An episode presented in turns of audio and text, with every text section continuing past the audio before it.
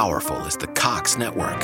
So powerful that one day the internet will let your doctor perform miracles from thousands of miles away. Connecting to remote operating room. Giving a whole new meaning to the term house call. Operation complete. The Cox network. With gig speeds everywhere, it's internet built for tomorrow, today. Cox, bringing us closer. In Cox serviceable areas, speeds vary and are not guaranteed. Cox terms apply, other restrictions may apply. Boss is here! Military parents never miss a beat, and neither does the Johns Hopkins U.S. Family Health Plan. Built for every warrior in your family. With more than 40 years of service to military families, TRICARE Prime benefits plus exclusive extras. Learn more at warriorsathome.com.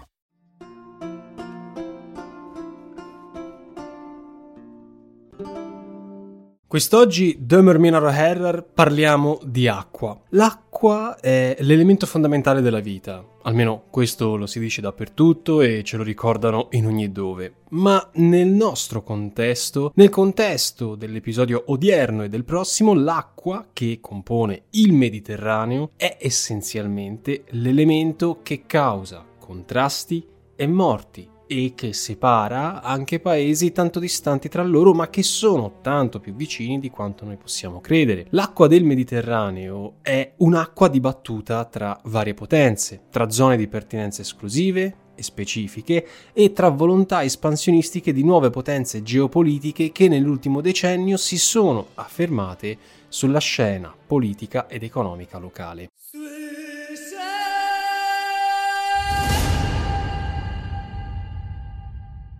Un grazie in particolare sia al mecenate su Patreon che mi ha consigliato questo incredibile argomento di vastissima portata che a Lorenzo per avermi supportato nella redazione del tema che oggi tratterò. Come avrete ben inteso, la prima parte di questo episodio verterà sulle principali macro questioni del bacino mediterraneo orientale. Nel prossimo episodio invece parleremo di alcune delle faccende più scottanti nella parte occidentale. Come mi era stato richiesto su Patreon, questi due episodi saranno delle visioni generiche e generali, il cui scopo è quello di abbracciare, per quanto ovviamente sia possibile, in un solo sguardo l'intero Mediterraneo. È superfluo dire che per avere un quadro più approfondito della situazione bisognerà poi nello specifico via via soffermarsi episodio dopo episodio sulla storia recente e sugli sviluppi contemporanei dei singoli paesi, da Israele, di cui oggi non parleremo, fino ad arrivare all'Egitto e al Marocco. Come dice il vecchio detto di Confuciana memoria, patti chiari, amicizia lunga.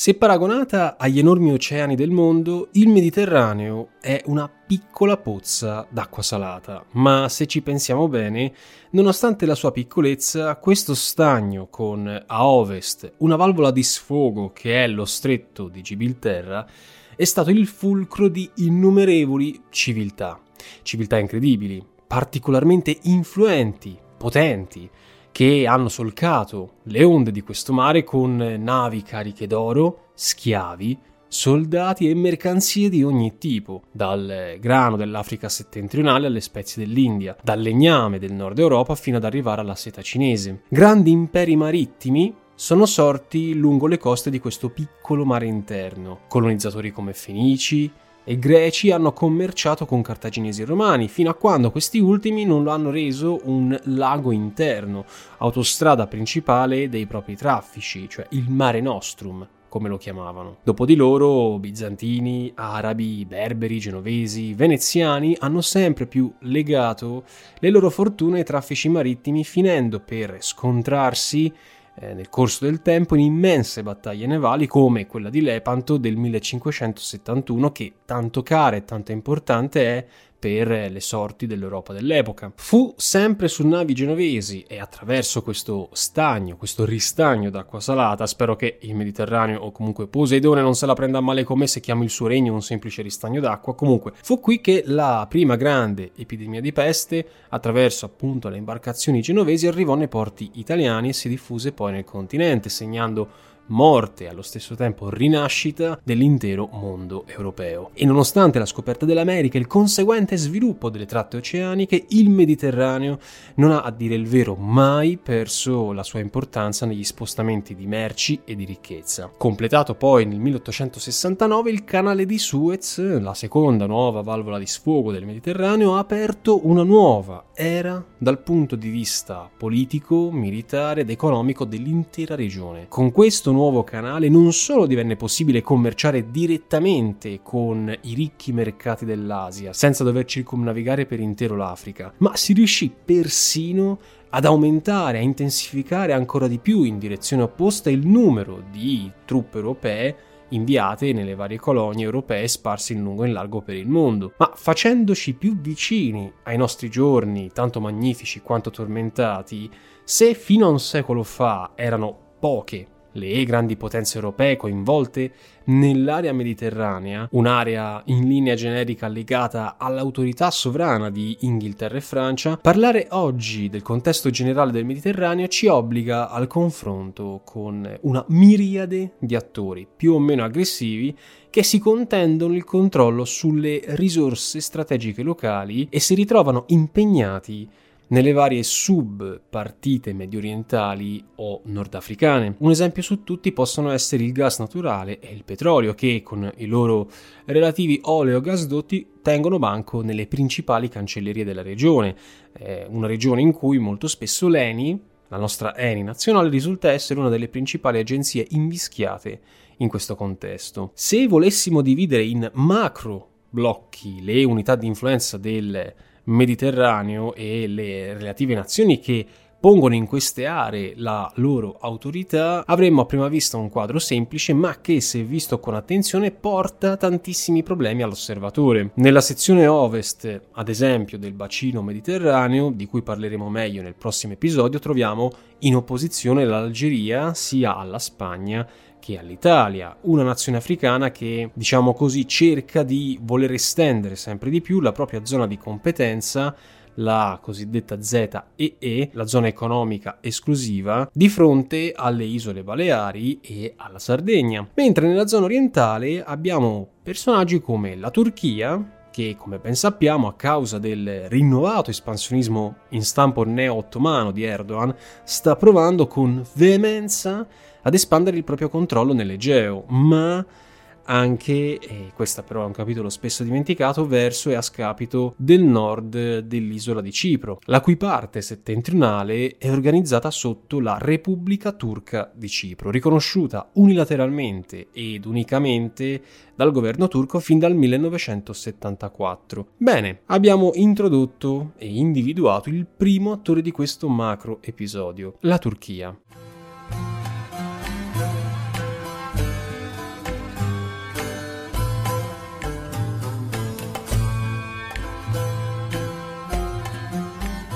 Oltre a voler dilatare i suoi confini marittimi in direzione ovest, quindi verso le isole del Mare Egeo, che sono in possesso della Grecia, e in direzione est, spingendo sulla regione del Kurdistan e dell'Armenia, il gigante turco ha avviato una più stretta collaborazione negli ultimi tempi in direzione sud, sul versante libico del Mediterraneo, questo con il governo di al-Sarraj, offrendo supporto militare in cambio di vantaggi economici e petroliferi nella zona e ovviamente tutta una serie di ridefinizioni delle Z e E tra le due nazioni. L'espansione turca però non tiene conto, in maniera del tutto volontaria, degli interessi e dei confini internazionalmente riconosciuti dalle altre nazioni, finendo così per danneggiare principalmente Grecia e Cipro. Questo viene dimostrato ad esempio dagli eventi molto recenti che si sono verificati intorno all'isola di Castellorizzo, quando la Turchia ha dato avvio ad alcune missioni di ricerca petrolifere al largo dell'isola. È proprio il rapporto con la Grecia uno dei maggiori principali motivi di tensione nel Mediterraneo orientale oggigiorno. In quest'area però esiste un livello di doppio gioco incredibile.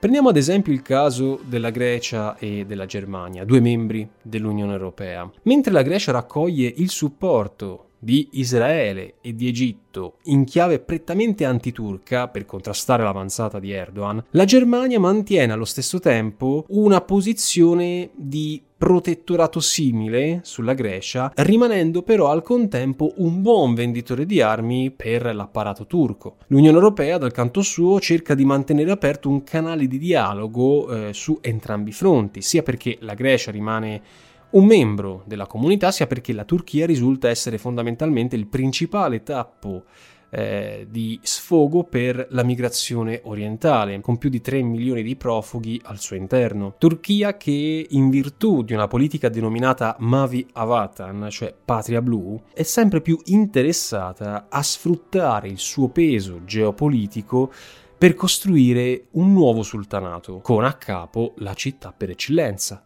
Istanbul. Sulla visione del generale Cem Gurdeniz, Erdogan si sta impegnando a trasformare la capitale turca, Istanbul, in un nuovo punto di riferimento per tutta la comunità islamica sunnita. La riconversione in moschea di Hagia Sofia è solo uno dei tanti tasselli che sono stati posti su questa strada. Ad essere l'artefice della ascesa politica del paese nell'arco di nuovi e vecchi contesti, dalla Siria alla Libia, passando per gli storici legami con Azerbaijan e Qatar, non è tanto Erdogan, se ci pensiamo bene, quanto piuttosto il ministro degli esteri turco Ahmet Davutoglu. È proprio grazie a lui, oppure a causa eh, di lui, dipende dai punti di vista, che le azioni all'interno del Mediterraneo orientale sono, diciamo, salite vertiginosamente in una sorta di escalation militare tra il 2019 e il 2020. Se con la Grecia la Turchia ha mantenuto da sempre un rapporto altalenante, questo sia per motivi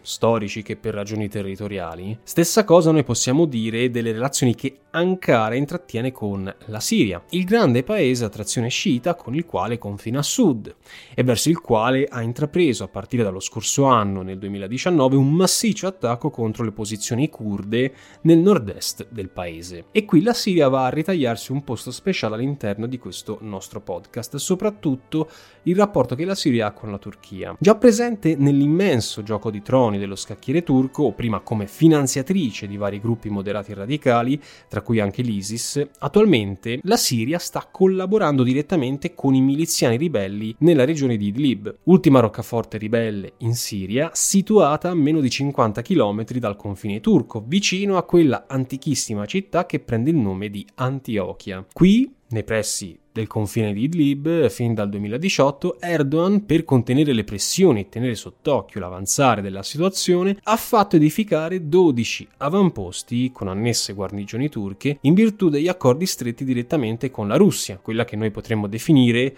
il più grande protettore del regime siriano di Assad. Russia che è intervenuta in soccorso del figlio del vecchio Hafiz nel 2015 e che rimane tuttora intenzionata a proteggere enclave come il porto di Tartus nella porzione meridionale della fascia costiera sotto controllo siriano o punti strategici come la base aerea di Laodicea che ha ottenuto eh, nel corso della guerra e che utilizza tuttora come base per supportare le operazioni militari congiunte con altri paesi. Ma quali sono le vere motivazioni di base che esistono tra l'astio, la tensione che separa Turchia e Siria. Le differenze, le divergenze che esistono tra Turchia e Siria sono molto più profonde a momenti di quelle che storicamente noi possiamo inquadrare tra la Turchia neo-ottomana di Erdogan e la Grecia dell'Unione Europea.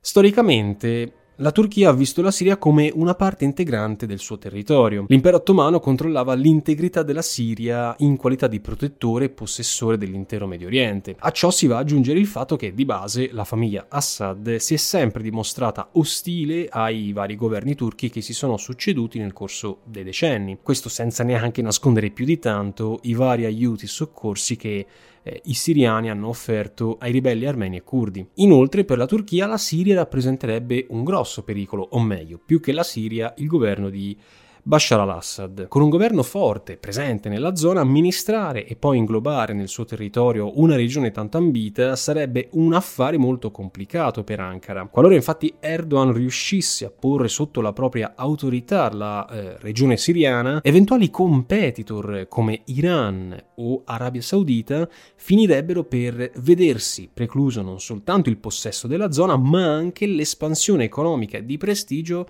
che da ciò deriverebbe. Rafforzarsi in Siria rientrerebbe poi in quest'ottica anti-iraniana e anti-araba contro tutti i progetti di finanziamenti a gruppi terroristici o sovversivi come i curdi che de facto costituiscono l'unico punto, grande punto di domanda ancora risolto ad est dei confini turchi. Senza il supporto e senza l'aiuto del Cremlino, dunque senza la Russia, il governo siriano di Assad sarebbe vulnerabilissimo ad un eventuale attacco a tutta potenza da parte di Erdogan. Nessuno sa quali saranno le mosse di Ankara, forse si sta ancora aspettando una discesa eh, dalla scena politica di Putin o un momento di debolezza dell'intera coalizione pro-Assad, però qualcosa molto probabilmente nei prossimi decenni, se non prima, accadrà. Dal punto di vista della Russia, invece, le motivazioni per cui la Siria rappresenta un piatto troppo allettante per lasciarlo finire nelle mani dei turchi o anche degli statunitensi o degli arabi deriva da una molteplicità di ragioni e fattori. Alla base di tutto c'è una vecchia amicizia, un legame che perdura da più di 40 anni,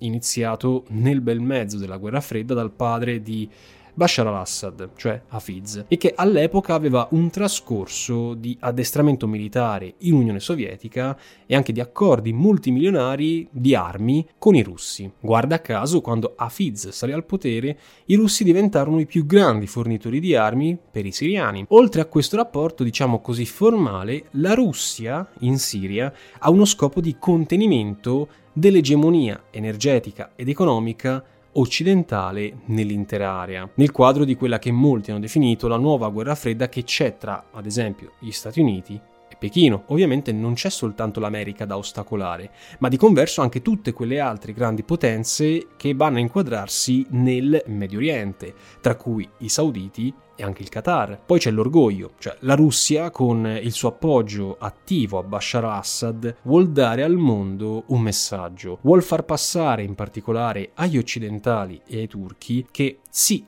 L'Unione Sovietica potrà pure essere una cosa del passato, ma oggi il Cremlino è ancora una potenza militare tuttora rilevante al mondo. Il pensiero del Cremlino, diciamo, è questo, cioè che qualunque sia la forma che il nuovo ordine mondiale potrà assumere, la Russia rimarrà sempre un elemento indispensabile in questo schema di cose. Questo che piaccia o meno ad alleati o nemici, indipendentemente da tutti i messaggi di supremazia politica lanciati o dallo sfoggio muscolare per dimostrarsi i più forti, i russi hanno anche degli interessi militari in Siria da difendere. Prima fra tutti la base militare di Tartus, non solo l'unica base navale russa che ancora sussiste nel Mediterraneo orientale, un fatto che, se ci pensiamo bene, alle orecchie della vecchia imperatrice Caterina II suonerebbe quasi come un sogno dai contorni pornografici, ma Tartus, unica base militare russa nel Mar Mediterraneo, è anche una base di intelligence, spionaggio e di ricezione dei messaggi di tutto il Medio Oriente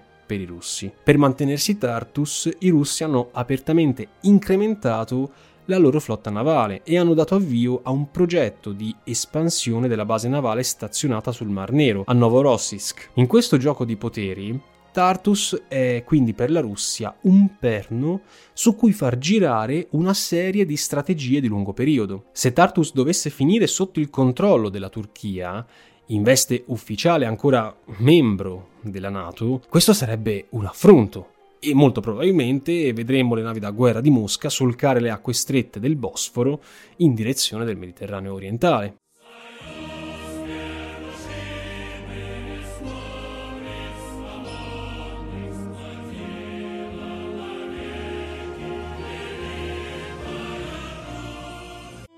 Your home is more than the sum of its parts, and creating a truly extraordinary space is about more than picking the perfect products.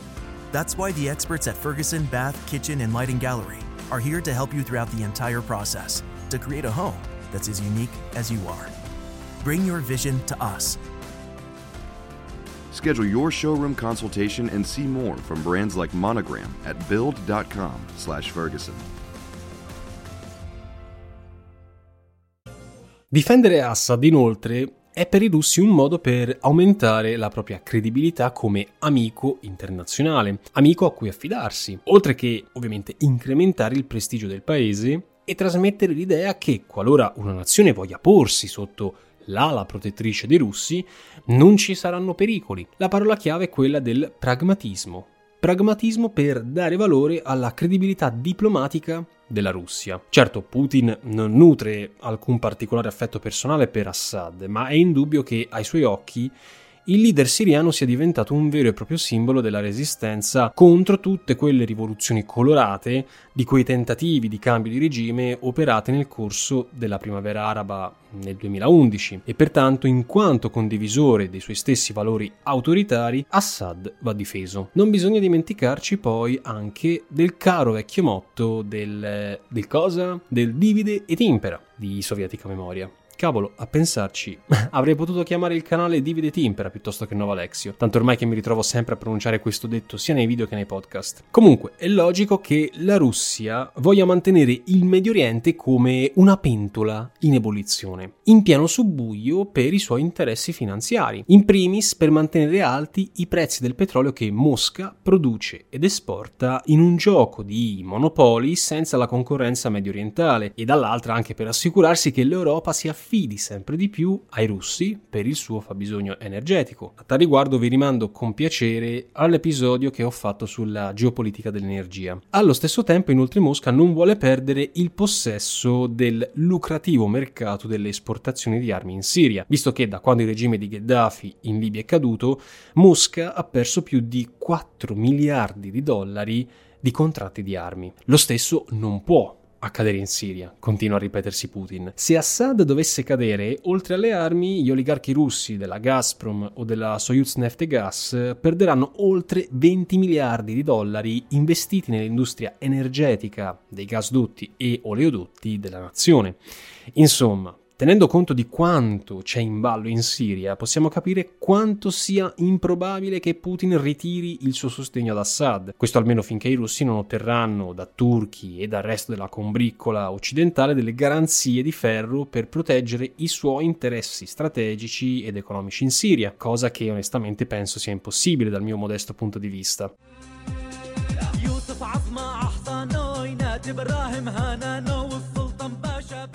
Quanto al regime di Assad, al momento sembra che questo sia riuscito a scamparla e a sopravvivere agli sviluppi della guerra civile che è scoppiata nel marzo del 2011. La situazione, per quanto sempre in bilico, non ha comunque ancora sperimentato un cambio di regime come auspicato dalle forze di opposizione della coalizione nazionale siriana. Quest'ultima, guarda caso, supportata non solo dalla Turchia, ma anche da Stati Uniti, Qatar, Regno Unito, Arabia Saudita e Francia. Insomma, la stessa combricola che ha causato la caduta del Rais Gheddafi Gheddafi in Libia. Fin dall'epoca contemporanea la Siria, eh, se ci pensiamo bene, è stata governata a partire dal golpe eh, di Hafiz al-Assad nel 1970 dalle famiglie degli Assad e dei Makluf. Quest'ultima famiglia è quella della moglie di eh, Hafiz stesso e anche del cugino di Bashar al-Assad, Rami Makhlouf, che è attualmente l'uomo più ricco del paese, sul quale ora vi farò un attimo un appunto. Fin dai primi mesi in cui si installò, il governo di Hafiz è stato segnato da elementi che lo avrebbero sempre contraddistinto, come ad esempio una grande tolleranza religiosa verso le altre minoranze etniche e culturali, questo nel tentativo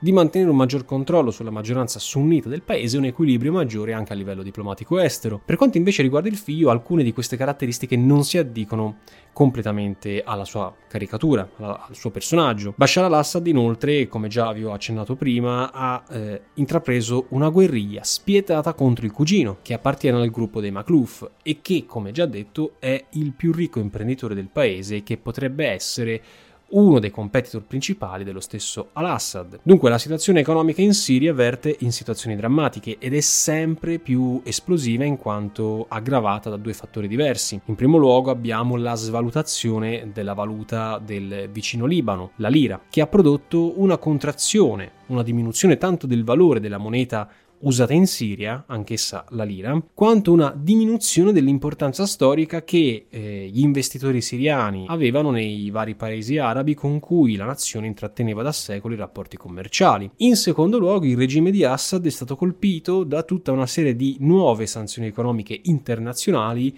una fra tutti, ad esempio, è il Caesar Act che è letteralmente l'atto di Cesare, emanato nel giugno del 2020 e imposto dagli Stati Uniti di Trump, un atto con cui si è ottenuto l'unico effetto di danneggiare e strangolare economicamente sia il paese, lasciato in un bagno di sangue e di insofferenza, sia gli uomini d'affari internazionali che solitamente lavoravano all'interno della nazione. L'amministrazione americana con queste imposizioni sta cercando di costringere il regime siriano e i suoi alleati a fermare i combattimenti, a impedire al regime di controllare l'intera geografia siriana e mantenere il paese diviso in sfere di influenza. Guarda caso, il caro vecchio divide et impera che menziono sempre, ma che, essendo noi esseri umani in primo luogo degli animali, si applica molto bene ogni qualvolta alla perfezione delle strategie politiche globali. In pratica, oltre ai russi e di converso anche oltre ai turchi, i primi a non volere una ricomposizione unita della Siria sono gli stessi statunitensi, che con atti come il Caesar Act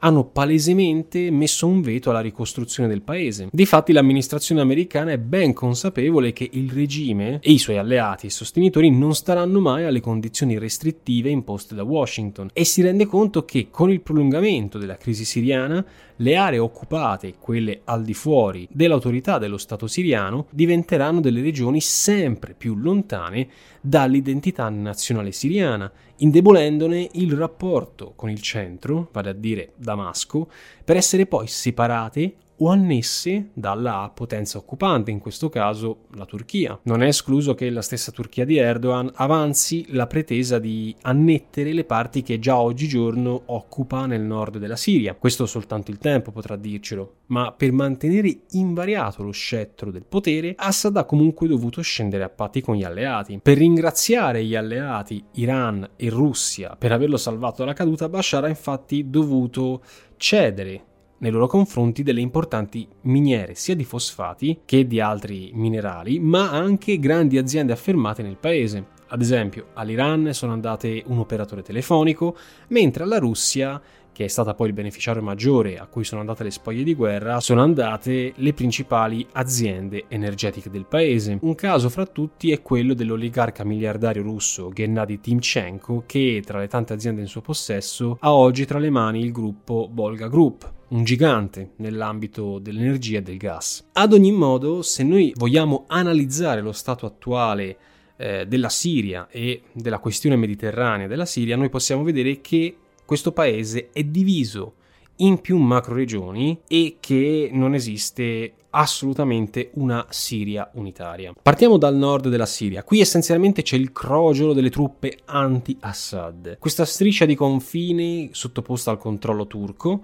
eh, da una parte e dall'altra invece abbiamo le truppe kurde dell'EPG nel nord-est, cioè l'unità di protezione popolare che è dislocata a supporto di tutti coloro che vogliono un'autonomia a livello locale e che però unità di protezione popolare è stata accusata dal governo stesso di Ankara di effettuare in realtà delle operazioni di pulizia etnica contro le comunità parlanti turco nella zona. A poco sono servite le minacce dei paesi europei contro l'operazione militare turca, il cui governo, il governo di Ankara, ha risposto invece rilasciando alcune migliaia di migranti lungo i confini greci. Non è assolutamente la prima volta che Erdogan sceglie di utilizzare questa tattica dalla forma, dal sapore di ricatto come d'altro canto fece già a suo tempo un altro leader del mondo islamico, l'ex Rais Gheddafi, con la quale riuscì a tenere sotto scacco l'intero asse europeo. Dalla storia in pochi imparano, ma Erdogan è uno di quelli che al passato guarda sempre con attenzione quando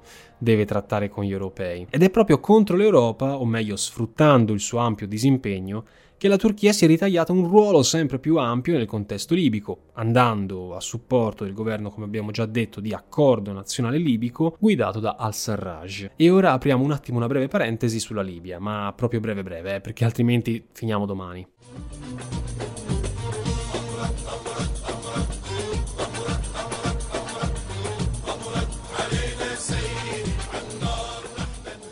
L'accordo tra le due parti, tra Libia e Turchia, se proprio vogliamo definirla così, visto l'esigua forza che esiste nella controparte libica, è stato siglato nel 2019. In base a questo accordo la Turchia essenzialmente si impegna a inviare personale militare, addestratori e personale di supporto come quello sanitario al governo di al-Serraj per far fronte e sostenere al meglio gli sforzi di guerra contro Haftar. Ma questa cooperazione è anche e soprattutto economica, con denaro turco che sta andando pian piano ai fini della ricostruzione post-bellica nelle parti che ancora sono sotto controllo di al-Sarraj e dulcis in fondo è anche, come dire, un accordo territoriale in riferimento allo sfruttamento delle ZEE, le zone economiche esclusive in ambito marittimo dei due paesi, con da una parte la Turchia che spera sempre di più di immettersi nel mercato degli idrocarburi libici, conquistandosi di diritto un posto, se non addirittura il posto di privilegio nell'intera area.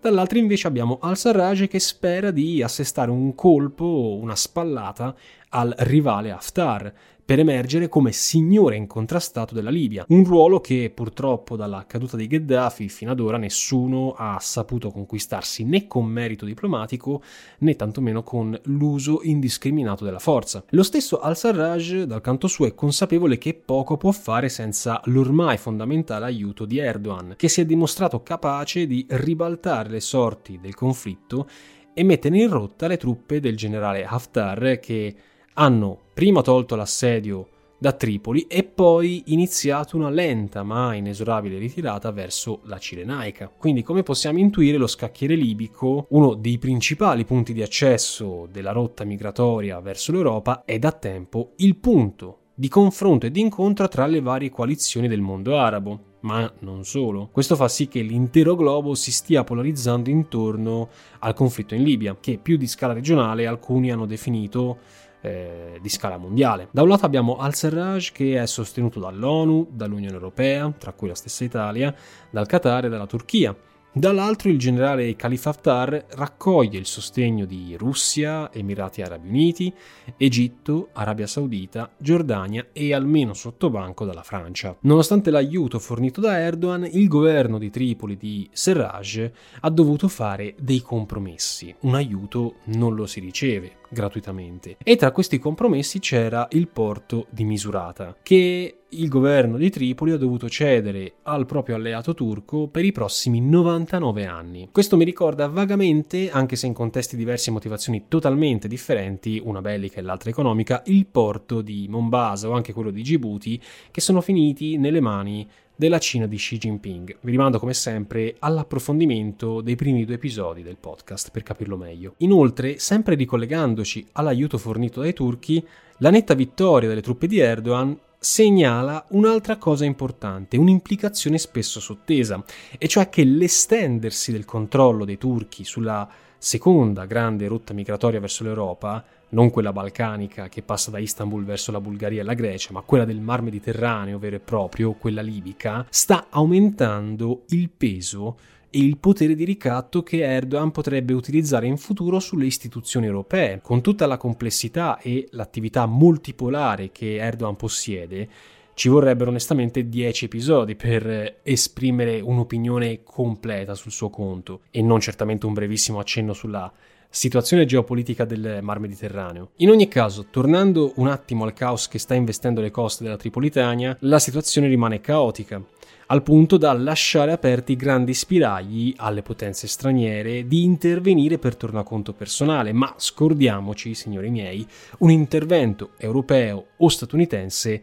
in Libia, almeno per il momento, perché ad oggi sembra che la tragedia libica sia diventata una partita totalmente araba, con al massimo la possibile opera di mediazione europea, tra cui anche quella italiana, che però è soltanto una mediazione passiva, tipica di uno spettatore che fa fatica a trovare slanci propositivi e a imporsi sui veri attori che stanno muovendosi in questa seconda guerra civile. Recentemente, questo a metà settembre, c'è stata poi la notizia delle dimissioni del governo di Haftar, di Tobruk, che vi ricordo non è riconosciuto a livello internazionale che ha fatto un po' il giro del mondo. Ecco, questo gesto, queste dimissioni quasi contemporanee del governo di Tobruk da un lato e anche quello di al-Sarraj di Tripoli dall'altro, hanno scardinato ancora di più i piani generali all'interno del paese. Sebbene queste mosse siano state auspicate all'inizio come il tentativo di dare forma a un governo unitario con cui finalmente stabilizzare, almeno momentaneamente, la Libia. Ma purtroppo la Libia è ben lontana dall'essere stabilizzata e sia Haftar, che controlla la maggior parte dei rubinetti di oleodotti e gasdotti libici, che Sarraj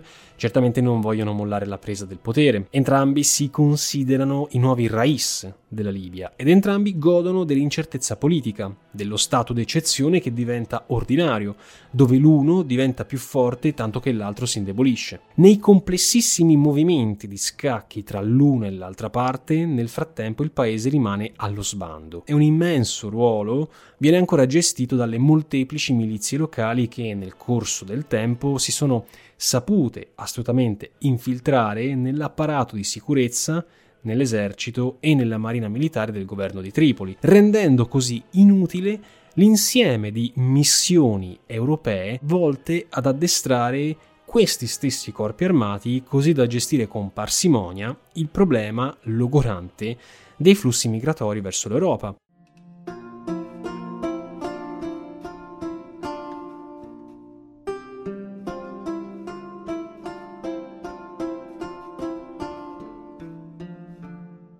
Flussi migratori. Eh, qui si rischia adesso di aprire una voragine cupa e profonda che onestamente ora non ho né voglia né tantomeno il tempo di aprire. Ma menzioniamo soltanto un singolo fatto, avvenuto circa due mesi fa, vale a dire l'arresto del trafficante di esseri umani noto come Bija che, guarda caso, guarda che strano, era stato messo a capo della guardia costiera della città di Zuara. Ecco, qui ragazzi siamo all'apoteosi del controsenso e della inutilità fino ad ora dimostrata dai progetti di addestramento militare e cooperazione finanziati dall'Europa verso questa tragedia sociale e umanitaria chiamata traffico di migranti. Bigia è stato un nome molto discusso nelle testate e nei quotidiani italiani perché quest'uomo era stato ospitato, secondo le varie fonti, a una serie di incontri, prima tenuti sotto banco, con il governo italiano e l'allora ministro degli esteri Minniti. Inutile sottolineare che il fatto che il governo italiano tenesse contatti con un trafficante di esseri umani abbia valorato da parte di molti la tesi per cui l'Italia sia scesa a patti effettivamente con un branco di criminali per tenere a bada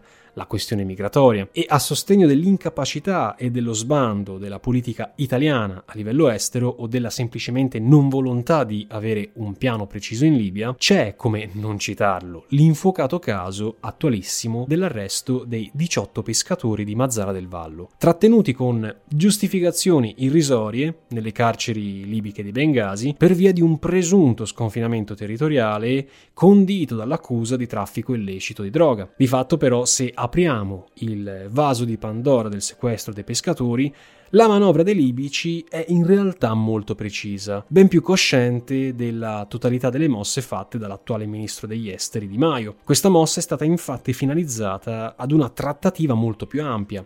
È stata fatta per far scendere a patti lo Stato italiano per richiedere il rilascio di diversi trafficanti libici che al momento sono stanzionati nei nostri penitenziari. Quindi la Marina libica si sta riconfermando un'istituzione complessa, ma soprattutto poco professionale, visto e considerato gli investimenti non soltanto italiani, ma anche europei che sono andati ad accrescere nelle casse. Ma se la Marina libica è un'istituzione invischiata in corruzione, nepotismo e tutte le varie dinamiche locali, in quanto realtà regionale, allargando gli orizzonti all'intero paese Libia, possiamo solo immaginarci quanto questa nazione sia inconcepibilmente grande e spinosa. Se vogliamo continuare questa carrellata di impreparazione europea di fronte al disgregarsi della situazione in Libia, prendiamo ad esempio la missione europea Operazione Irini, iniziata nell'aprile del 2020 allo scopo di imporre un embargo navale totale contro il commercio di armi, greggio e petrolio raffinato venduti illegalmente da e verso la Libia. La missione Irini, nel solco di quelle precedenti,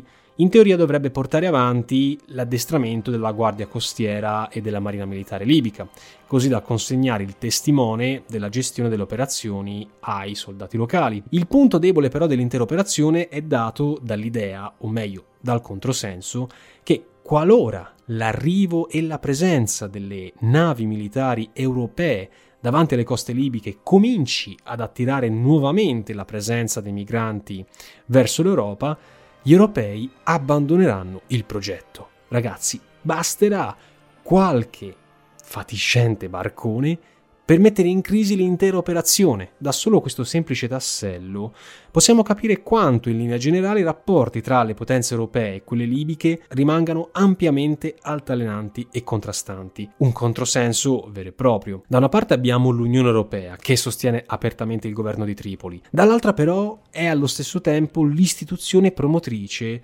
del blocco dell'embargo del paese. Per quello che riguarda invece anche l'Italia, il suo operato nella zona è decisamente sottodimensionato, specialmente quando Tripoli aveva chiesto all'Italia un intervento militare coordinato, cosa che l'Italia ha negato e quindi col passare del tempo si è aggiunta eh, a riempire un po' il vuoto fornito non solo dall'Italia ma in generale anche dalla incertezza dell'agire politico europeo, si è inserita la Turchia, una potenza il cui operato ha causato problemi, più che altro preoccupazioni, verso tutta una serie di paesi nell'area che hanno deciso di formare un asse variegato di alleanze tanto strane quanto eh, diverse, un asse che lega Grecia, Egitto, Israele e Cipro. Questo nel tentativo di arginare l'influenza e l'aggressività mostrata da Istanbul. Così, in assenza di un vero pacificatore nella zona, è l'asse antiturco, quello che un tempo in epoca napoleonica avremmo definito coalizione, l'asse che si è mosso per cercare di estromettere il paese di Erdogan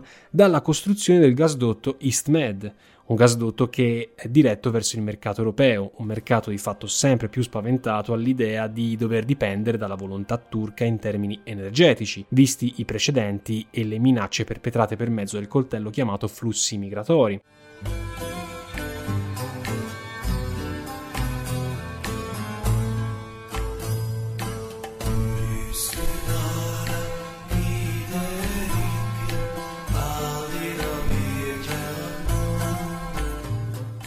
Bene, signore e signori, io, nonostante debba ancora continuare magari con la carrellata dell'Egitto, direi di porre freno a questa lista di paesi, di eventi e di situazioni, così da darvi modo di respirare e riposare un attimo con calma e per assimilare anche quanto detto. Come potete vedere, il Mediterraneo è un calderone di strategie, di mosse economiche, una vera e propria scacchiera contesa da più potenze. Una polveriera che rischia di esplodere da un momento all'altro, ma anche e soprattutto e forse anche ironicamente un territorio storicamente europeo, ma dove oggi l'Europa si sta purtroppo dimostrando il grande assente di questa fondamentale partita internazionale. Vi ringrazio di cuore per avermi tenuto compagnia in questi primi giorni di festività natalizia, festività che però purtroppo sono molto tristi, c'è da ammetterlo. Vi ricordo come sempre che se volete contattarmi per quanto riguarda le fonti potete farlo tranquillamente su Instagram, mentre vi segnalo l'ultimo video che ho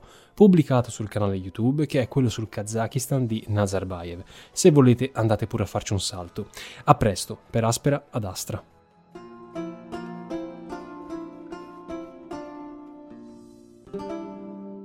With a Planet Fitness Black Card, you don't just get a great workout, you get a great perk out because your membership is packed with perks. Join for just $1 down and $24.99 a month.